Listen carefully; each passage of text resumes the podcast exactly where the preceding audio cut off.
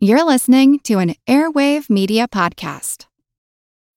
When you need mealtime inspiration, it's worth shopping Kroger, where you'll find over 30,000 mouthwatering choices that excite your inner foodie. And no matter what tasty choice you make, you'll enjoy our everyday low prices, plus extra ways to save, like digital coupons worth over $600 each week. You can also save up to $1 off per gallon at the pump with fuel points. More savings and more inspiring flavors make shopping Kroger worth it every time. Kroger, fresh for everyone. Fuel restrictions apply.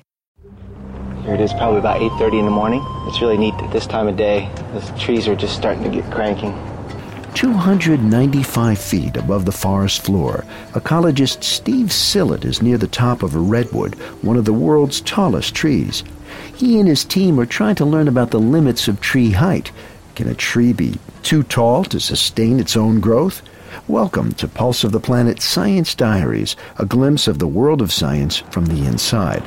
The pores in their leaves are opening up. They're photosynthesizing with the morning light and they're evaporating water because the pores are open to take in CO2. So what, right now our instruments are showing that the sap is really starting to flow. It hasn't reached peak velocity yet, but it will probably about mid to late morning. And then depending on how warm of a day and how much wind there is, and if there's very low humidity, the trees will actually have to shut down to prevent losing too much water because if they lose so much water, the stress inside their sapwood becomes so much that air bubbles will form and shut the tree down and the top will die.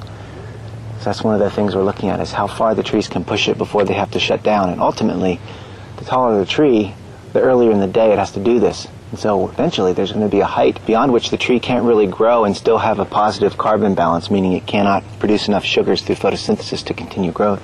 Pretty neat. After collecting his data at the top of the tree, Steve is ready to descend with the help of ropes and a harness. Okay, on the way down, starting at 90 meters. 30. 10. We'll hear more about Steve Sillett's work in future programs. Our thanks to Sonopac for the microphones used to make the field recordings in this program. Pulse of the Planet Science Diaries are made possible by the National Science Foundation